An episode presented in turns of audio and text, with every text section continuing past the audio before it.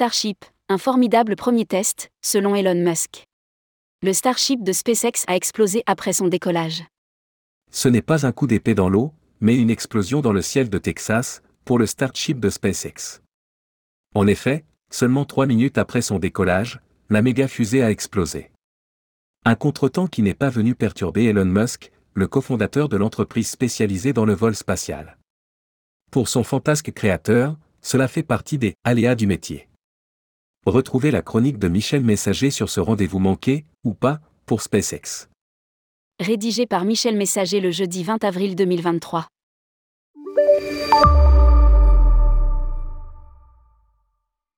À la veille du premier lancement du Starship de SpaceX, Elon Musk tweetait Succès peut-être, excitation garantie. Encore une fois, le fantasque patron du réseau social ne savait pas si bien dire. Après trois jours de retard, il a été au rendez-vous. Ce jeudi 20 avril à 15h30, heure française, depuis la base Starbase au Texas, la fusée, réutilisable, la plus puissante au monde a décollé. Le lanceur Starship, 120 mètres de haut, est la plus grosse et la plus puissante des fusées jamais construites avec ses 33 moteurs du premier étage et ses 7600 tonnes de poussée capables de soulever les 5000 tonnes de l'ensemble, soit 20 à 380. Deux fois supérieure à celle du lanceur SLS de la NASA, conçu pour les missions lunaires du programme Artemis, qui a effectué son premier vol le 16 novembre 2022, Starship sera capable de placer des charges d'environ 150 tonnes en orbite basse, soit six fois la performance de la future Ariane 6. Le record de la mythique Saturne V des missions lunaires Apollo dans les années 1960 n'est plus désormais qu'un lointain souvenir. Le Starship explose après trois minutes de vol. Rappelons que le Starship de SpaceX géant a trois missions mettre sur orbite les satellites de deuxième génération de la constellation télécom Starlink, la machine à cache d'Elon Musk. Le plan, c'est d'envoyer ces satellites Starlink par centaines, jusqu'à 400 par vol, pour en placer 42 000 sur orbite participer à l'exploration spatiale, Starship ayant été sélectionné par la NASA comme atterrisseur lunaire pour la mission Artemis 3, qui devrait voir, en 2025, le retour des astronautes de la NASA sur la Lune. Être le fer de lance des futures missions martiennes de SpaceX, l'objectif ultime d'Elon Musk.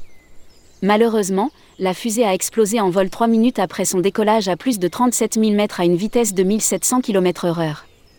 À lire, tourisme spatial, quelle perspective en 2023 Néanmoins, compte tenu de la partie décollage réussie et de la hauteur atteinte, on ne peut pas parler d'un total échec et ceci nous rappelle encore la complexité des vols spatiaux. Pour Musk, cela fait partie des aléas du métier et comme il l'a tweeté tout de suite après l'explosion. Félicitations aux équipes de SpaceX pour ce formidable premier vol test. Nous avons beaucoup appris pour le prochain essai de décollage dans quelques mois. L'explosion de Starship fait partie des aléas du métier. Maintenant cap sur les travaux concernant la réutilisation du vaisseau, mais aussi du booster Super Heavy. L'ambition avouée d'Elon Musk, c'est de le récupérer en vol et le ramener sur le pas de tir, avec un système de pince, et pouvoir le relancer en moins de deux semaines après avoir fait le plein. C'est non seulement indispensable pour les campagnes Artemis, si l'on souhaite rester dans le cadre du budget. N'oublions pas que dans le choix de SpaceX par la NASA, le coût de l'opération a pesé très lourd. Qu'on l'apprécie ou non, Elon Musk est encore au rendez-vous. Il faut de toute évidence le reconnaître, c'est un sacré personnage qui nous donne une leçon de courage et de volonté, lui qui est vilipendé, mais qui n'a jamais baissé les bras, même devant les échecs. C'est avec de tels personnages, n'en déplaise à certains, que le progrès, la science et la technique avancent.